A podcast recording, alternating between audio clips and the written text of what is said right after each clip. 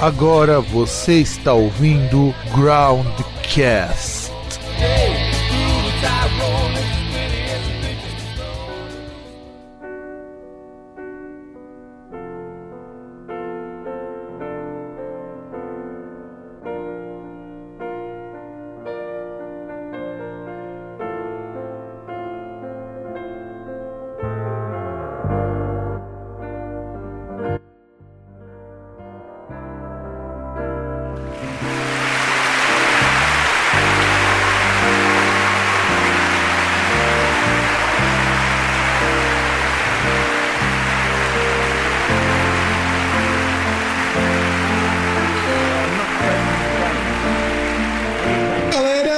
Estamos começando mais um programa Groundcast, aquele programa que a gente já perdeu a noção de periodicidade há muito tempo.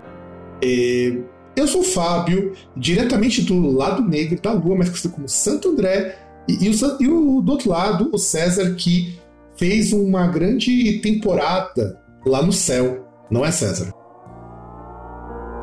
Não sei, acho que não. Eu sou justamente o contrário. Justamente o contrário, né? Eu acho que, aliás, eu ia falar que é outra coisa, mas eu prometi pra mim mesmo, uma das promessas desse ano, uma que eu ia parar de ficar discutindo na internet com arrombado, né? Tô exercitando isso em grupos de WhatsApp, e eu prometi também que eu ia ir diminuindo essa mania de reclamar das coisas, reclamar da vida e tal. Mas você acha que você consegue cumprir isso até o final do ano? Não, eu já falei várias vezes, mas a verdade sim, a ideia é que você tem que ver, pô, você tá errado, e você tentar sempre que você puder optar, você chegar e tipo, não vou reclamar. Se der pra mudar o mundo, se não der, paciência, foda-se. Manda tomar no cu e segue a vida. Em vez de ficar reclamando. Não, e assim, a gente, antes de começar na nossa pauta do programa de hoje, que sei lá se a gente vai conseguir completar isso aqui em um único programa, na semana que a gente tá gravando na verdade esse programa, aconteceu a morte de alguém que eu acho que não deveria ter acontecido a morte, né, diante de tanta desgraça que aconteceu seguida nessa semana, tanta gente bacana que morreu essa semana, mas eu queria ressaltar muito a Rita Lee, já que nós vamos falar de Pink Floyd hoje.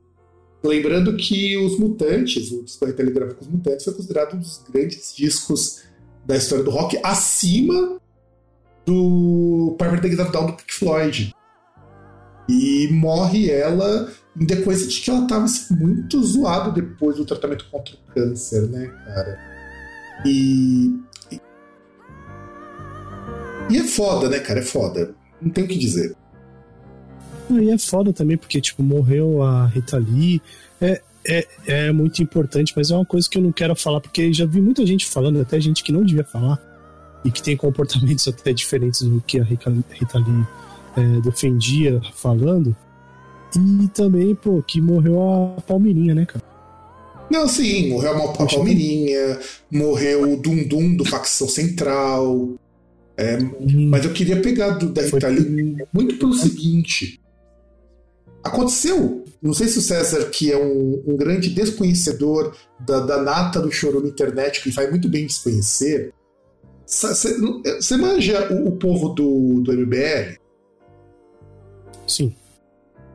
Eles tiveram a coragem de dizer que a Rita Lee era uma pessoa apolítica. Boa. Boa, tá certo. Porra. Da mesma forma que Rage Against the Machine é a revolta contra a máquina de lavar. A máquina de lavar louça. Cara...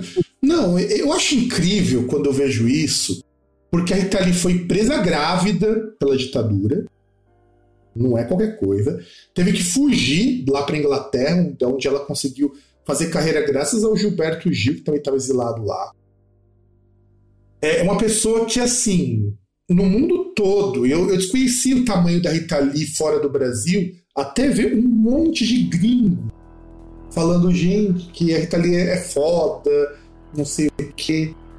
E eu não sei, talvez a gente até algum dia faça, assim como nós fizemos com o Chuck Berry, um especial da Rita Lee, porque ela realmente merece. mas eu preciso de muito material para pesquisa, para tomar muito cuidado. Mas, assim, eu sou um cara da década de 90. Fui jovem da década de 90, mas dos anos 2000. E acho que tanto para mim quanto para o César, a Itália não era aquela coisa, aquele auge. Quem viveu nos anos 70 tinha a Itália como um exemplo. A gente não teve essa referência dela. Para mim, a referência da Itália, e não desmerecendo ela, muito pelo contrário, era daquela tiazona riponga que a gente queria ver dando entrevista, porque era muito legal ver ela falando as coisas que ela falava viajada, porque tinha muita coisa, muita verdade.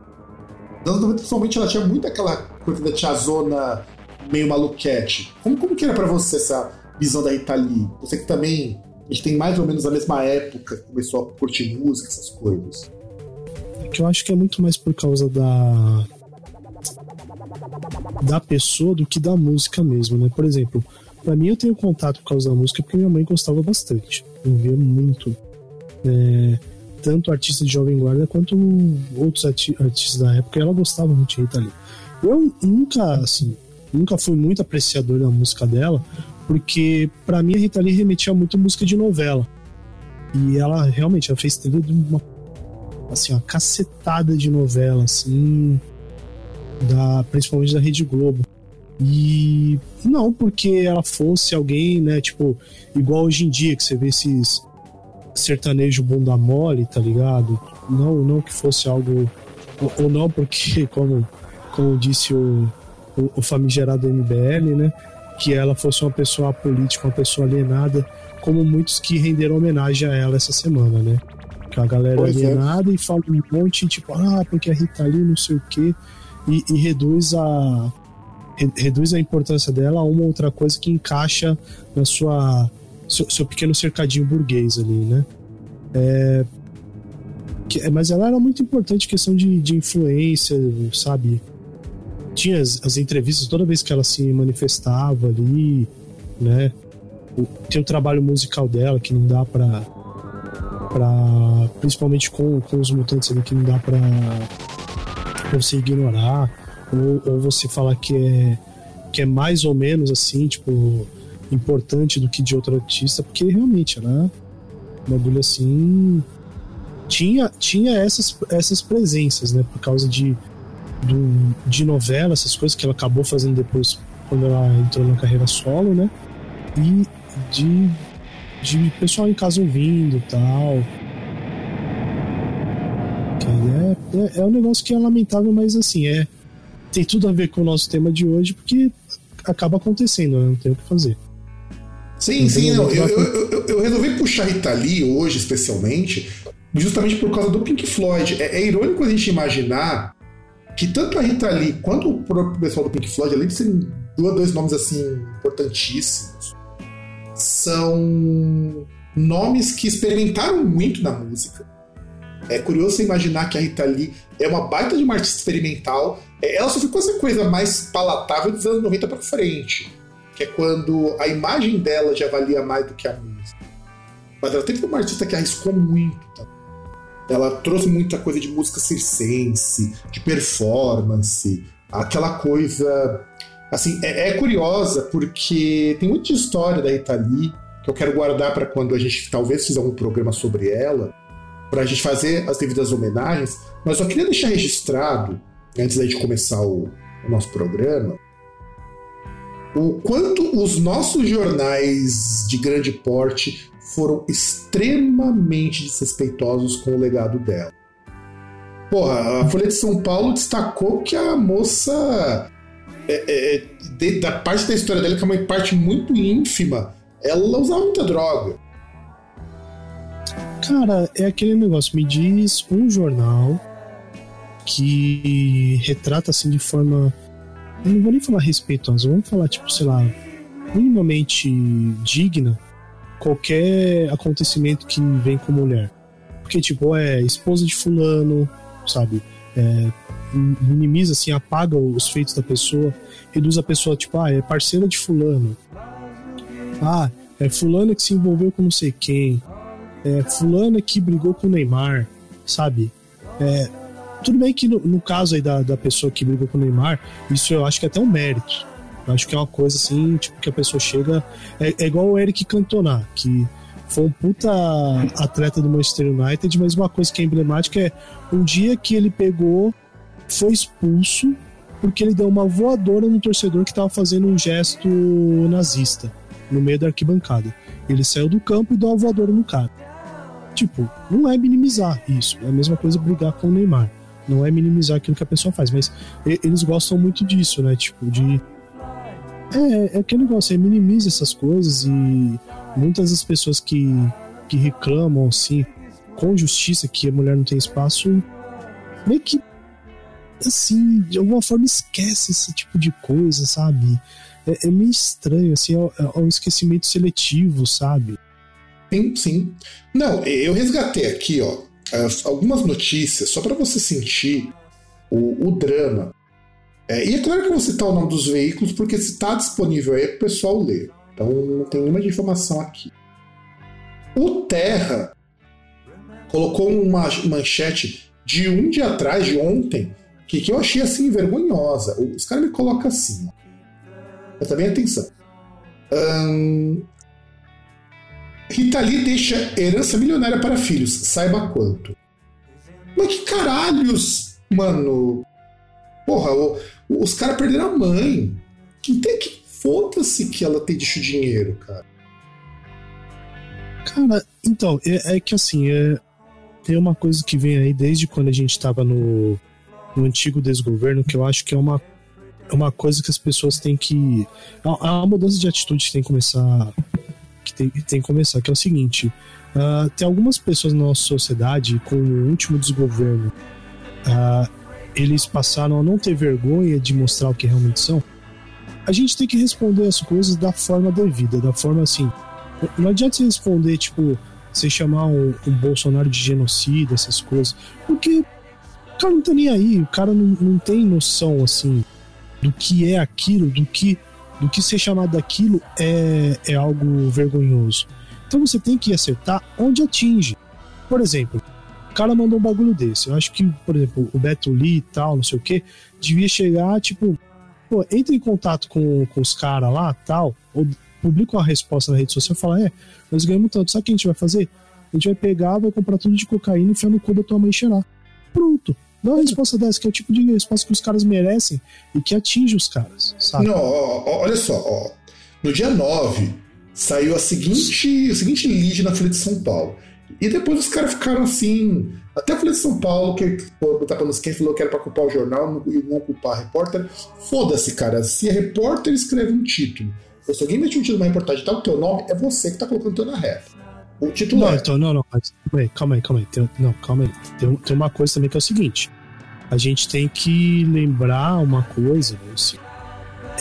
eu acho que tem que ser verificado de quem foi a ideia, porque muitas das vezes o que acontece, o repórter ele escreve o texto, manda, e o pessoal, o editor, o pessoal lá que monta a manchete.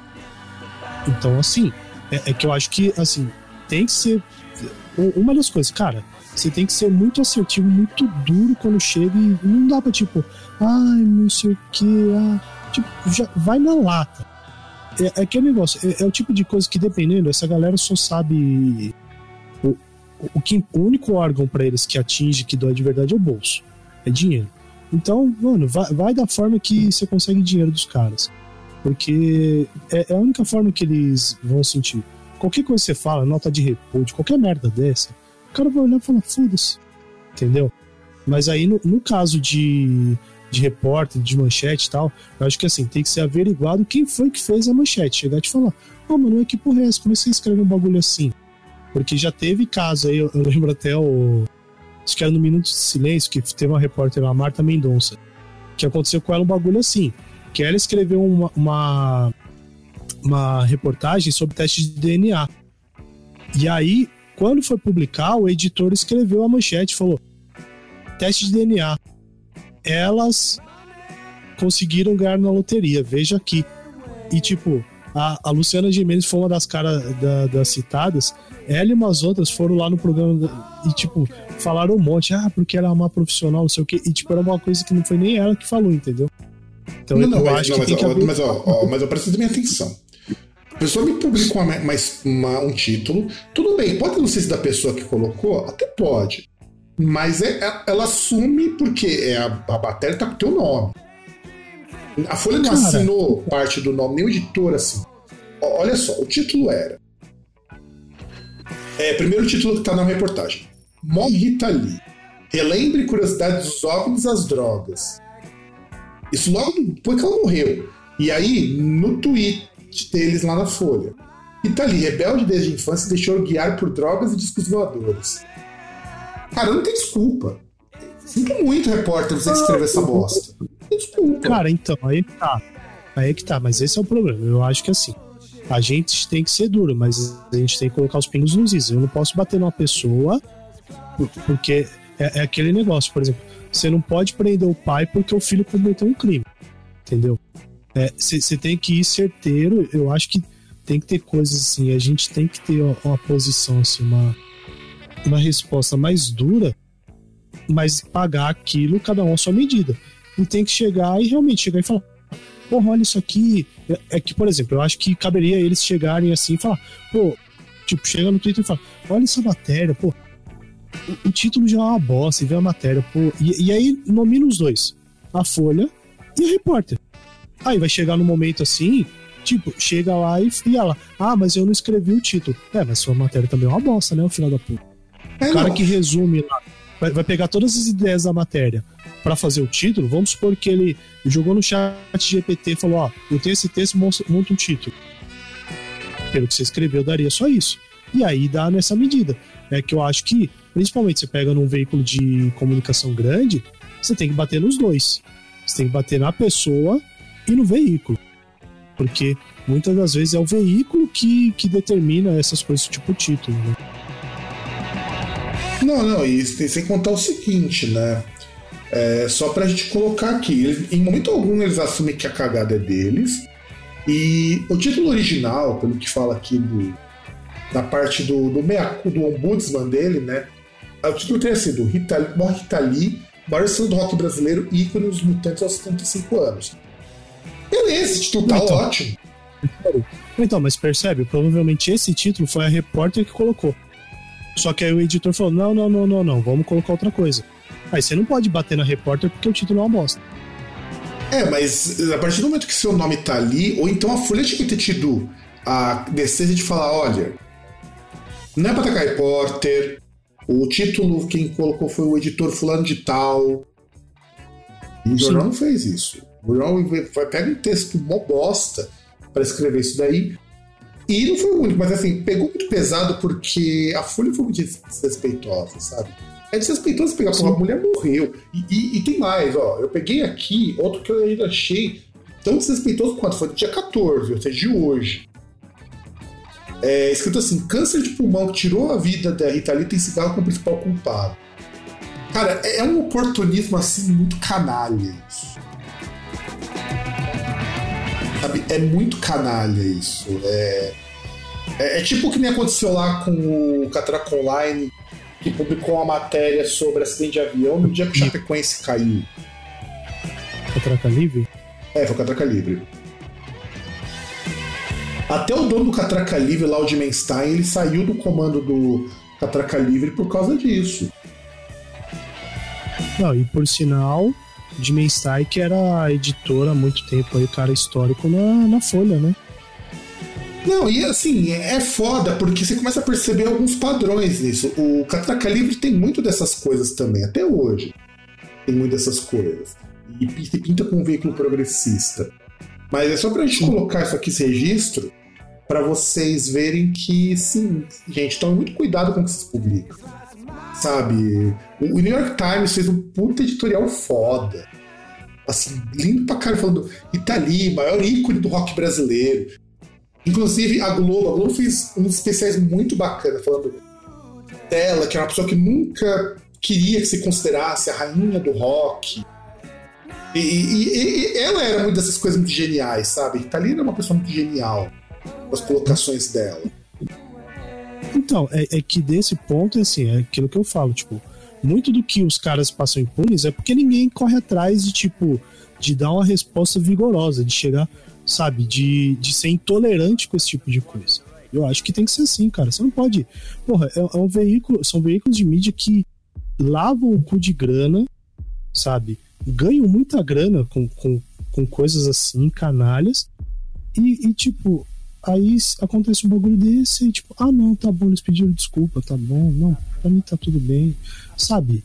É, eu acho que a reação ela tem que ser gigante nesse sentido. Tem que ser... Você tem que ser muito vigoroso pra... Porque é a única forma que eles vão parar com isso. Só para quando entende que aperta no bolso. Só para quando o cara toma um processo desse, de repente tem que pagar, sei lá, 20 milhões, porque fez uma merda dessa, sabe?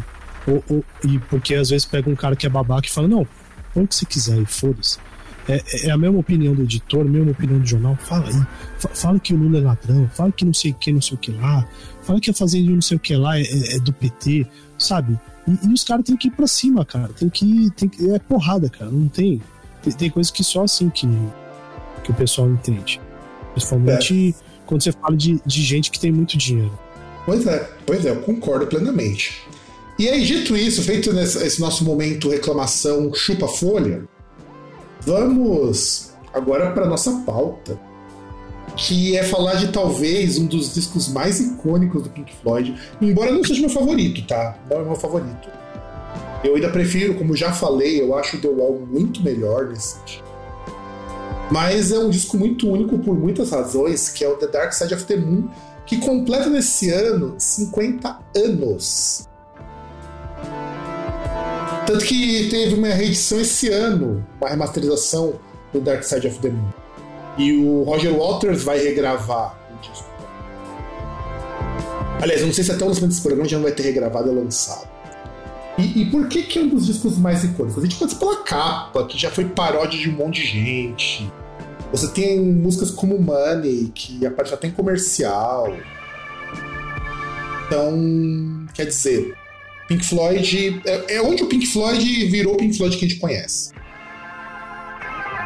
Vamos deixar claro que o Pink Floyd, como a gente conhece, nasceu nesse disco. Só que antes disso, a gente precisa comentar um pouquinho da história do Pink Floyd. Eu fiz até um resumão da história do Pink Floyd. Eu espero que o César também esteja na pauta para poder ler essa história, porque é uma história legal. O Pink Floyd tem uma puta de uma história bacana. E eu acho que, assim, não dá para falar do Dark Side of the Moon sem contar a história do Pink Floyd até aquele momento, porque envolve muitas figuras importantes, inclusive o Syd Barrett, mas tem muita importância. Então, eu vou começar falando que o Pink Floyd surge em 1965 com a seguinte formação: Syd Barrett, nas guitarras e nos vocais, o Roger Waters no baixo e no vocal, o Nick Mason na bateria e o Richard Wright nos teclados. E o Pink Floyd não era exatamente uma banda de rock progressivo quando começou. Isso que eu acho que é bacana quando a gente pega o primeiro disco, o Piper at the Gates of Dawn, é uma banda de blues psicodélica. Essa que eles também se colocavam. E para muito fã do Pink Floyd, essa é a melhor fase deles. A fase que o Syd Barrett criava. Eu, pelo menos, acho que assim, eu gosto muito dessa fase. Mas eu acho que essa fase ela é uma fase bacana também, porque o Pink Floyd era uma banda de gente muito louca. Vou colocar assim, eram os caras que era chapadaço de ácido. Tem até um documentário que passou naquele canal, acho que é o Vivo. Eu não lembro, é um canal da TV a cabo, acho que é o Bis, o canal Bis, que conta a história do Pink Floyd e uma boa parte menciona isso. Era uma época, acho que se você fosse músico, se você não usasse drogas, tinha alguma coisa errada com você. 65, Woodstock, aquela coisa toda, todo mundo se drogava. E o Pink Floyd se drogava e experimentava muito com a música. Isso reflete muito no primeiro disco deles, no Piper at the Gates of Dawn, que é um disco assim, bastante único.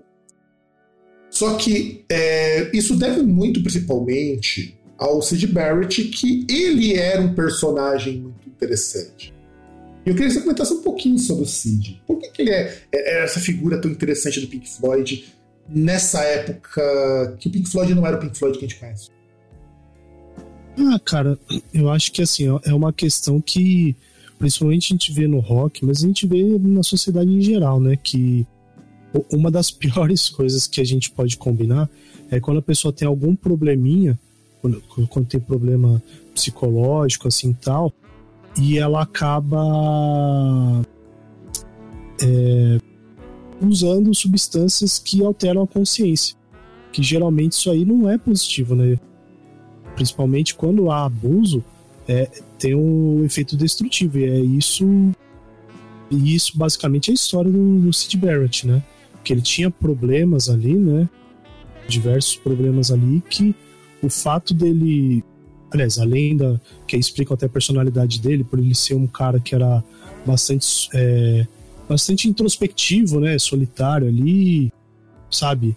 E que, no caso, fazer o uso de substâncias psicoativas não era a melhor coisa, o que depois aí acabou com a própria carreira dele, né? Ah, e não só isso, o Barrett, ele era genial. Vamos pegar e pensar que o Barrett, o Pink Floyd ficou até sem chão quando o Barrett saiu, e a gente vai comentar um pouco mais pra frente, mas o Barrett, ele era um gênio. Tudo que o Pink Floyd era, aliás, tudo que o Pink Floyd até foi depois, é muito graças a ele. Ele idealizava as letras, as composições, ele tinha um quê muito artístico.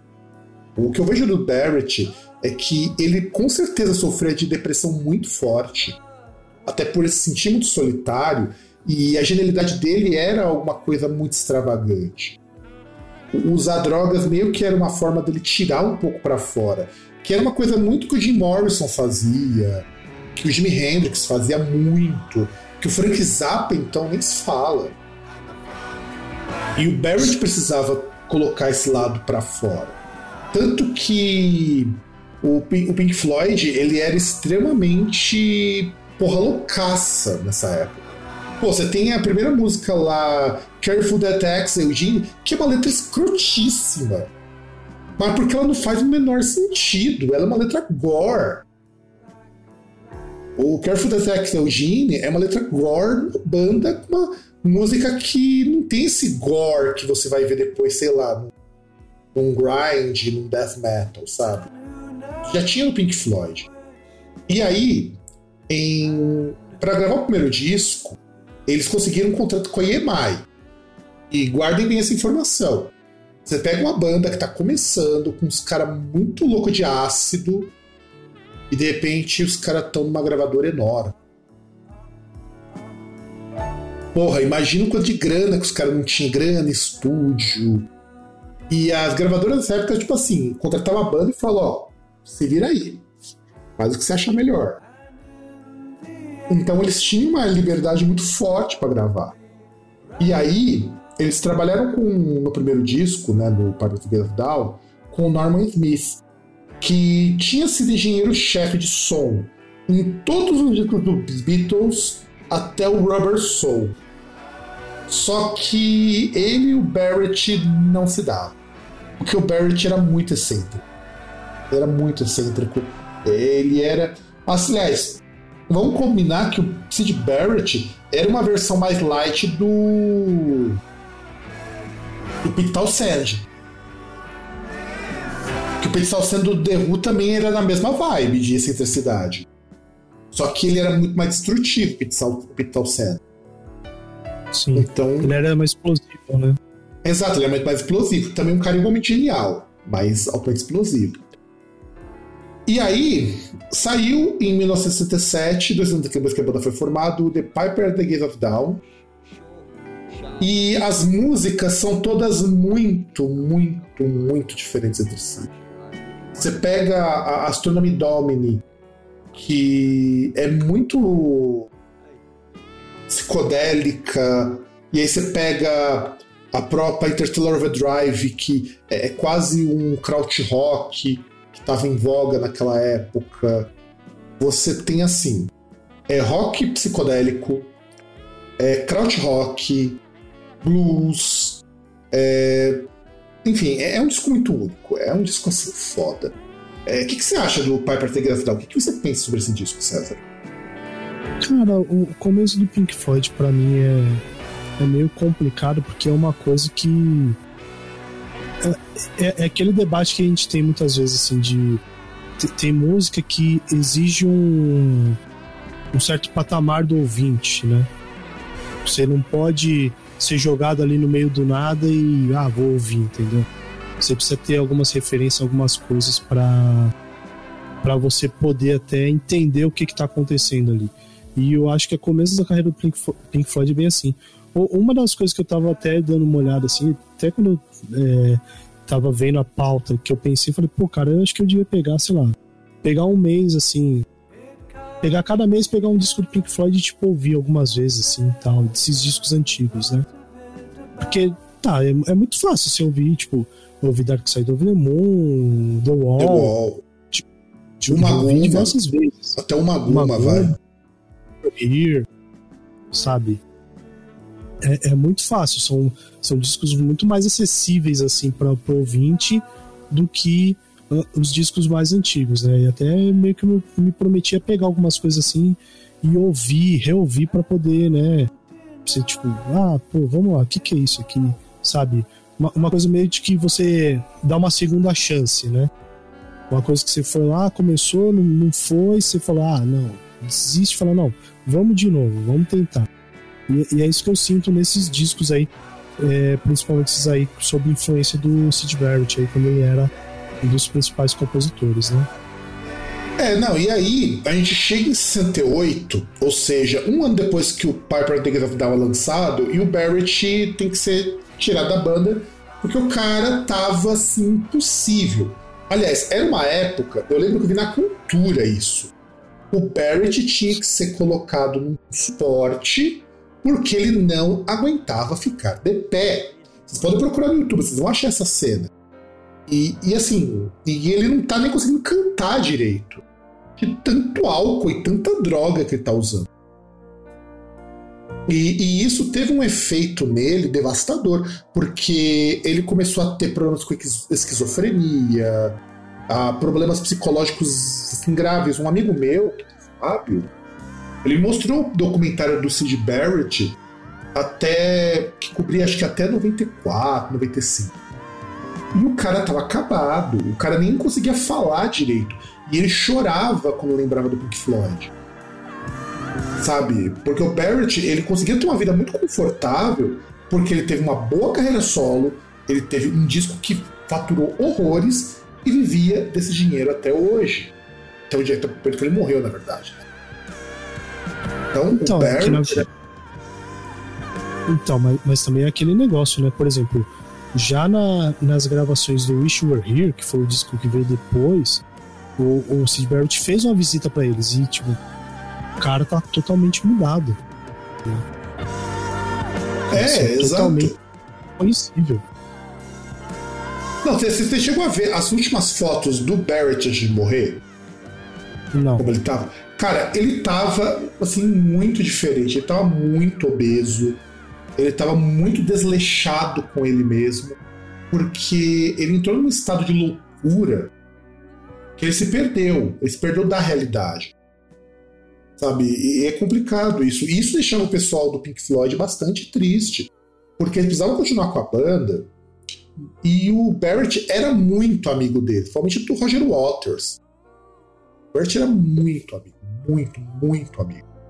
E aí entra o David Gilmour.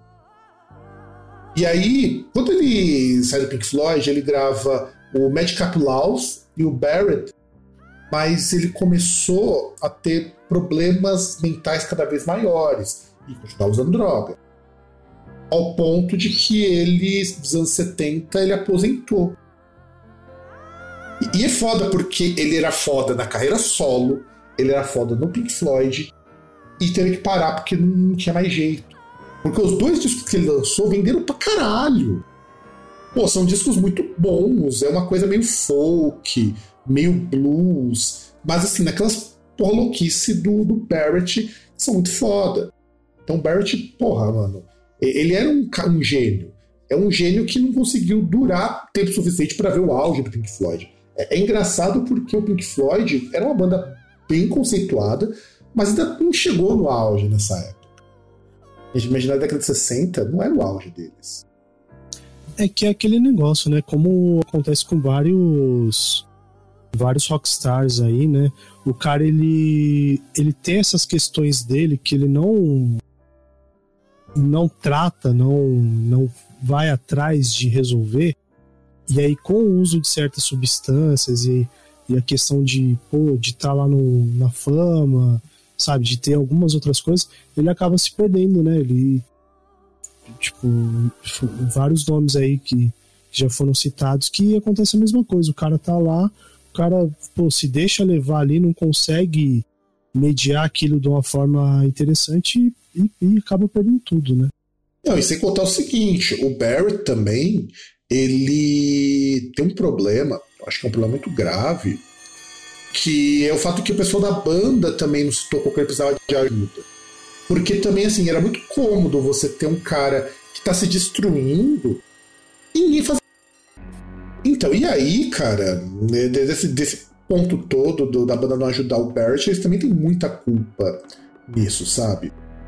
E aí, beleza, o Pink Floyd foi lá e depois com o David Gilmour no lugar do Barrett, na guitarra, eles lançam o Atom Heart Mother e o Midlow em 70 e 71 respectivamente, que aí é a banda que sai daquela coisa do jazz e do blues, já começa a ser uma banda de rock progressivo. Agora o Pink Floyd é uma banda de rock progressivo a partir dessa época. Ainda não era o Pink Floyd que a gente conhece, o Pink Floyd que ficou famoso pra caralho, mas já era o Pink Floyd um pouco mais afastado daquela sonoridade space rock, aquela coisa toda, e já indo pro psicodélico, pro rock progressivo, mas ainda assim uma banda altamente experimental. Entrando no que o César falou, é uma banda que, para os nossos padrões hoje, você precisa de umas boas audições, porque não são álbuns fáceis. Ainda era uma banda que comercialmente ia muito bem, porque o Pink Floyd pegou aquela onda que tinha Yes, Focus, daquelas músicas longas, daquelas músicas viajadas, tipo Cries on Shiny Diamond, porra. Tinha clipe da música, o clipe tinha mais de 10 minutos.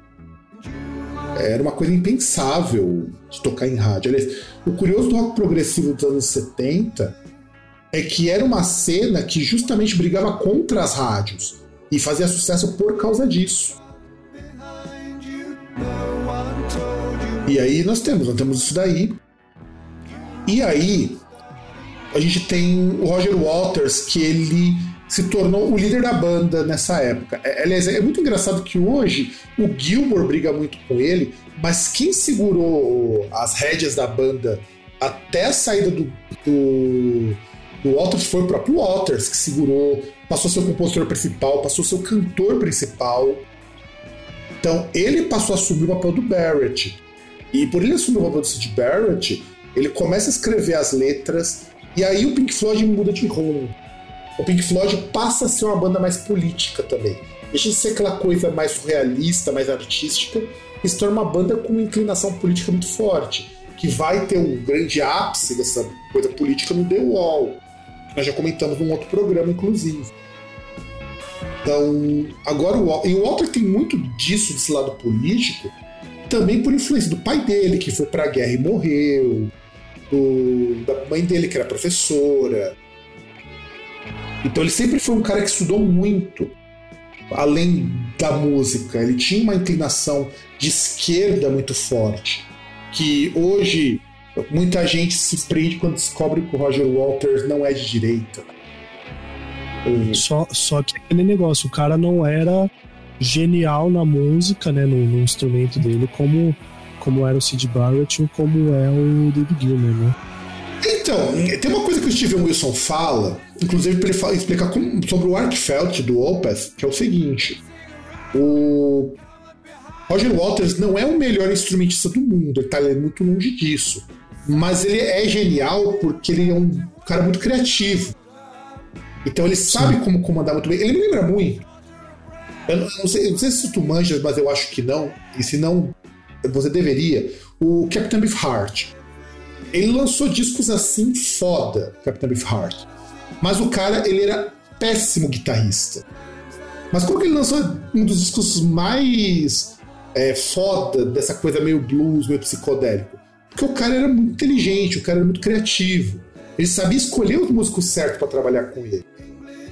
Então meio que o Roger Waters é isso. Ele como músico, não é que ele é um músico ruim, ele é um músico muito bom. Mas ele tá muito longe do Barrett, muito longe do Gilmour, muito longe do Wright também. O Wright também é um puta de um músico. Ele é meio que o Labrie do Pink Floyd. A diferença é que ele é muito mais criativo que o Labrie. Então ele não é o Labrie, né? Mas é aquele negócio, então, mas aí que tá. A questão dele não ser genial no instrumento não é questão de demérito, não quer dizer que ele é ruim. Só quer dizer que é aquele negócio. Ele é aquele cara que faz o feijão com arroz, né? Que a genialidade dele tá em outros pontos. O instrumento tá lá, ele faz o que ele consegue, né? O que ele consegue. O que ele consegue é aquilo. Ele não tem grandes linhas de guitarra, ele não tem grandes solos, sabe? Ele não tem grandes riffs, ele não tem grandes lances de baixo. Mas ele também tocava baixo e guitarra em muitas partes, ele não é só baixista. Até porque muita coisa do que ele compunha no Pink Floyd pra guitarra era ele que fazia. Então a gente percebe que é bem por aí. E aí, o Waters, ele começou a mudar um pouco o som do Pink Floyd. Aí quando ele vai lançar o Songs Over Secrets e o More, já tá começando com uma sonoridade que é mais acessível, principalmente o More. O More já é um disco mais palatável para as grandes audiências. E aí, o Roger Waters, ele... Por ele ser um cara assim, muito inteligente, muito anti-autoritarismo, o Waters, ele vai trazer isso pra banda, ele vai amadurecer o Pink Floyd. Eu acho que a palavra legal é essa. Ele amadurece o Pink Floyd. Pink Floyd, talvez com o Barrett seria uma outra coisa, seria talvez uma banda de art rock, alguma coisa do tipo. O Roger Waters se transforma numa banda de progressivo, não só na música, mas nas temáticas. E é aí que eles vão começar com The Dark Side of the Moon. E o The Dark Side of the Moon, que foi... É engraçado porque é um baita de um disco que vende hoje horror, vende uma grana feia, preta pro Pink Floyd. Mas na época foi um álbum que deu prejuízo pra eles. Comercialmente, na época, foi um disco que vendeu muito mal. É curioso a gente imaginar isso. O Pink Floyd tem, inclusive, de todos os discos do Pink Floyd, eu acho que o mais comercialmente, vamos dizer assim, foda, foi o The Wall, pra época que foi lançado. Porque a gente precisa lembrar que o Pink Floyd, ele comercialmente fracassou nessa época, mas ele não era um disco fácil, tá ligado? Mesmo pra audiência da época, não era um disco fácil. Vamos lembrar que na década de 70 a gente já tá começando a ter um declínio, né, porque o Dark Side of the Moon sai do prog rock. Então, e aquele negócio, a gente tem que lembrar que é um disco de rock progressivo, sabe? A gente tem uma referência assim de, sei lá, o cara não foi bom comercialmente. Porra. Assim, não é um estilo que tem muito, muito sucesso comercial. Tanto que a gente vê tantos grandes nomes assim do progressivo, os maiores sucessos são os discos mais comerciais, os discos que têm as coisas mais assim palatáveis possíveis, como Yes e outras bandas, Genesis. Mas o Genesis já nasce no contexto do New Prog, né? Que é o prog comercial, é o prog juntando com o AOR. Ele já nasce nessa premissa. o Genesis, o Marillion, o Fish, que vai surgir depois. Então, o próprio Peter Gabriel, quando sai do Genesis. Então, assim, já tem um prog comercial que surge na década de 80, que é o prog que se reinventa, mas o Pink Floyd surge num contexto desse Dark Side of the Moon, na qual você tem Yes lançando disco, você tem King Crimson, você tem Focus, você tem... Só para citar os grandes nomes, Emerson, Lake and Palmer. Então, quer dizer, você tem muita gente foda lançando muita coisa legal. Você tem o começo da carreira do Rick Wakeman, também indo para esses lados mais progressivos. Então, era difícil você se destacar. E não que o disco do Dark Side of the Moon seja mais um disco de progressivo, é um puta disco de progressivo. É um disco que décadas depois começou a ser valorizado. Mas, na época, não foi um disco que vendeu muito bem, não. A gente vai comentar mais pra frente isso, de por que ele não vendeu tanto. E aí, vamos comentar um pouco sobre os dados técnicos do Dark Side of the Moon. Então, ele é o 8º disco de estúdio, lançado no dia 1º de março de 1973, e foi produzido pelo Pink Floyd e pelo Alan Parsons, e gravado no Abbey Road, lá que foi o estúdio onde os Beatles gravaram. Se eu não me engano, não foi no Abbey Road que o Beatles gravou o... Agora me fugiu o nome do disco dos Beatles, um dos discos mais icônicos deles, um dos mais experimentais deles, também surgiu no Abbey Road. Agora me fugiu o nome. Sergeant Pepper? É, o Sergeant Pepper. Sergeant Pepper Club of Lonely Hearts, é o nome completo do disco, que inclusive foi gravado no mesmo momento, olha, uma curiosidade legal aí, que o Pet Sounds do Beach Boys. Não é à toa que são dois discos brisadaços, porque um disco influenciou o outro. E o Pink Floyd foi para esse estúdio, né? Foi para o estúdio do Abbey Road, que foi o estúdio dos Beatles. E o Abbey Road tem toda uma estrutura, porque ele era um estúdio mais pica da época. E você tem o Alan Parsons como engenheiro de som. O que é curioso é que o Alan Parsons era muito mal pago no Abbey Road. O cara só produziu clássico. E ele ganhava um salário de bosta.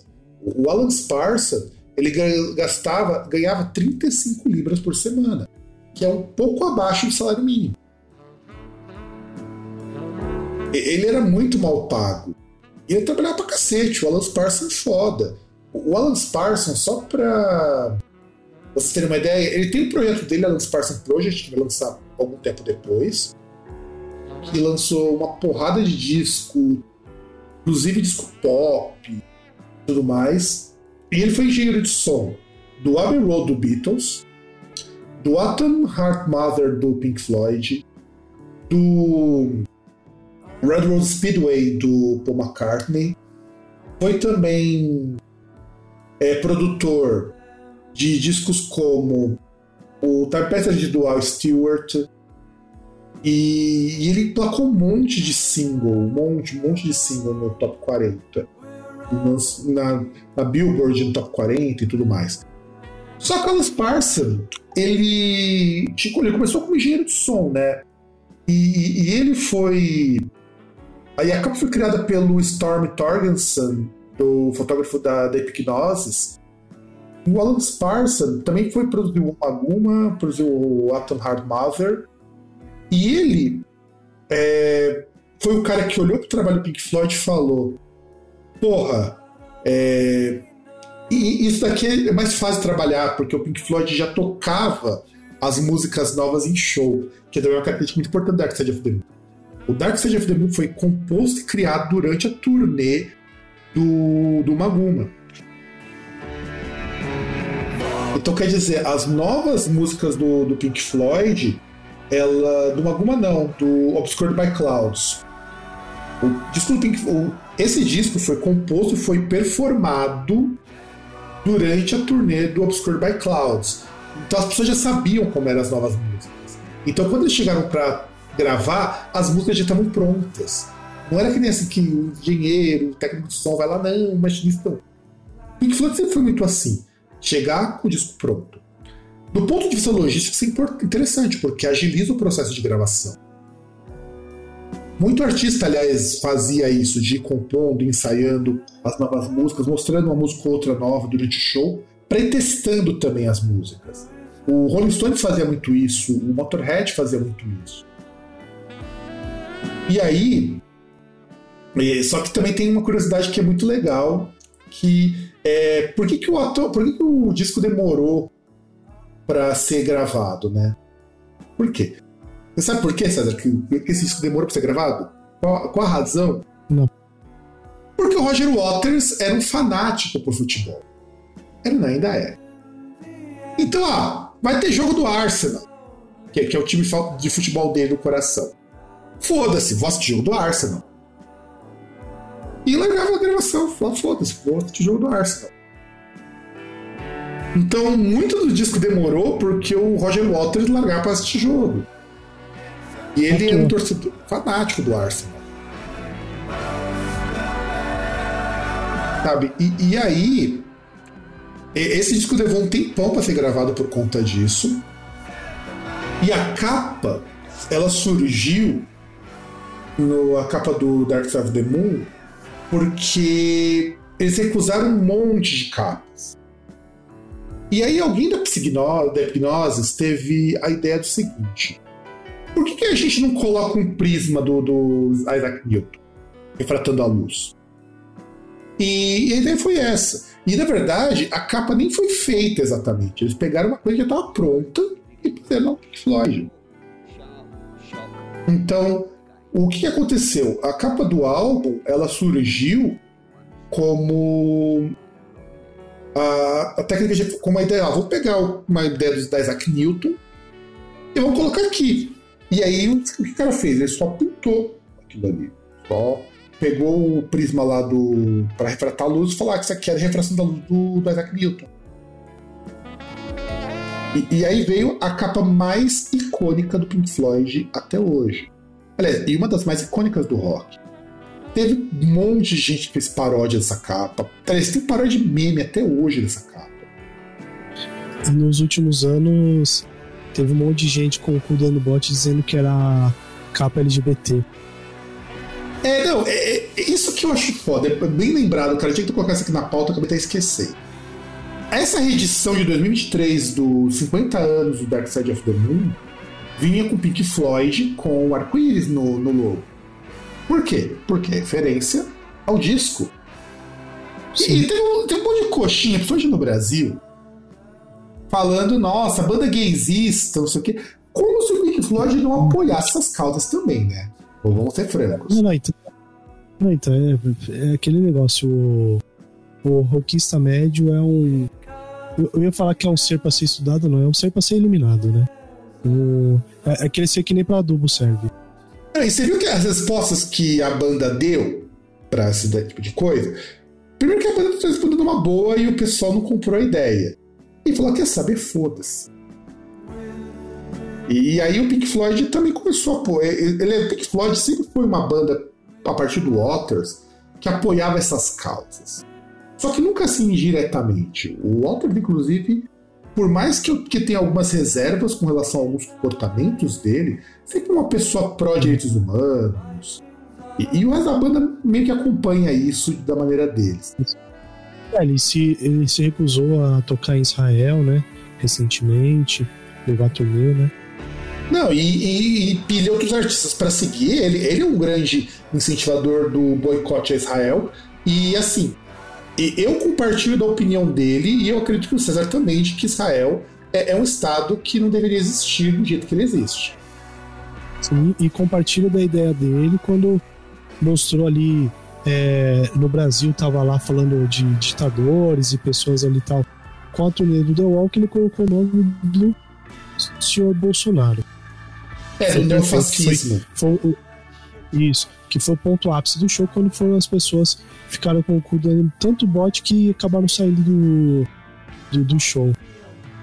E o Waters sempre baixou aqui no Brasil, e eu acho engraçado Só pra gente poder concluir, porque nosso tempo de gravação já vai estar quase chegando em 1 hora. É o seguinte. Eu acho que é complicado as pessoas falarem de The Wall ou mesmo do Dark Side of the Moon sem pensar que Pink Floyd não é uma banda política. Aliás, o Pink Floyd é político até os ossos por causa do Waters. E os outros não abandonaram isso. E eu acho que esse é o legado que o Waters deixou nesse disco. A gente tinha combinado, eu e o César, que vamos tentar gravar programas com formatos um pouco menores, para que vocês possam escutar logo, e quem sabe a gente também grave em mais partes. E não tem jeito, cara, vamos ter que gravar uma parte 2, porque já tá quase batendo 1 hora aqui. Não tem problema, porque a história desse disco é uma história longa. Eu já previa, a gente ainda vai comentar, vamos dar só uma palhinha do que vai ser comentado no próximo programa. Análise, a história do disco, porque sim, o disco tem uma história dela, que a gente vai falar melhor na próxima parte. Também vamos comentar algumas curiosidades sobre o disco, vamos analisar algumas faixas, falar um pouco do Dark Side of the Oz, que é a junção do Dark Side of the Moon com o filmático de Oz, que eles dizem até hoje, não foi proposital, mas assim, é uma daquelas coincidências que a gente quer acreditar que nessa coincidência. Cara, mas a gente já... Então, inclusive é um assunto que a gente já falou que era tecnicamente impossível. A gente já falou isso uma vez, mas a gente vai citar de novo, né? Exato, porque, assim, é uma daquelas coincidências que eu gostaria que não fosse coincidência, tá ligado? A gente sabe, lá no fundo, a gente sabe que é coincidência. Mas é tão improvável, uma daquelas coisas tão improváveis que tem que ser muito gênio pra fazer isso. Cara, então, mas aí que tá. Tem coisa que, assim, é melhor porque, assim, se fosse planejado, provavelmente não sairia tão perfeito. Exato, exato. E é muito curioso porque bate as partes das letras com as cenas, bate também porque o disco ele toca 2 vezes ao longo do filme. E todas as partes batem. É incrível isso, é incrível. E tem uma porrada de análise saiu em cima disso. E a gente vai comentar isso também no próximo programa. Falar por que o disco fracassou comercialmente, né? E tem uma coisa importante, falar que The Great Gig in the Sky tem letra. Tem, pior coisa que as pessoas não prestam atenção.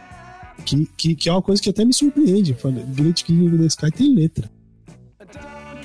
E também a gente explicar... Qual que é o legado que o Dark Side of the Moon deixa na música? Na verdade, o legado dele é gigantesco. A gente não tem como dizer que não há um legado aqui. Mas, enfim, é basicamente isso. Mas vamos deixar isso para o nosso próximo programa. Ou próximos programas, porque se preparem que aí vem história. Dark Side of the Moon tem história pra caralho. De vários discos clássicos que a gente vai falar aqui ao longo do ano, eu acho que dificilmente algum disco vai ter tanta história junta quanto Dark Side of the Moon. Nem o The Wall tem tanta história assim. O mais foda é isso. Nem o The Wall. E não é à toa. É o disco mais icônico do Pink Floyd. É o disco que mais dá dinheiro pra eles até hoje. Mais do que o The Wall. E olha que o The Wall é um disco mais vendido nos Estados Unidos. Hein?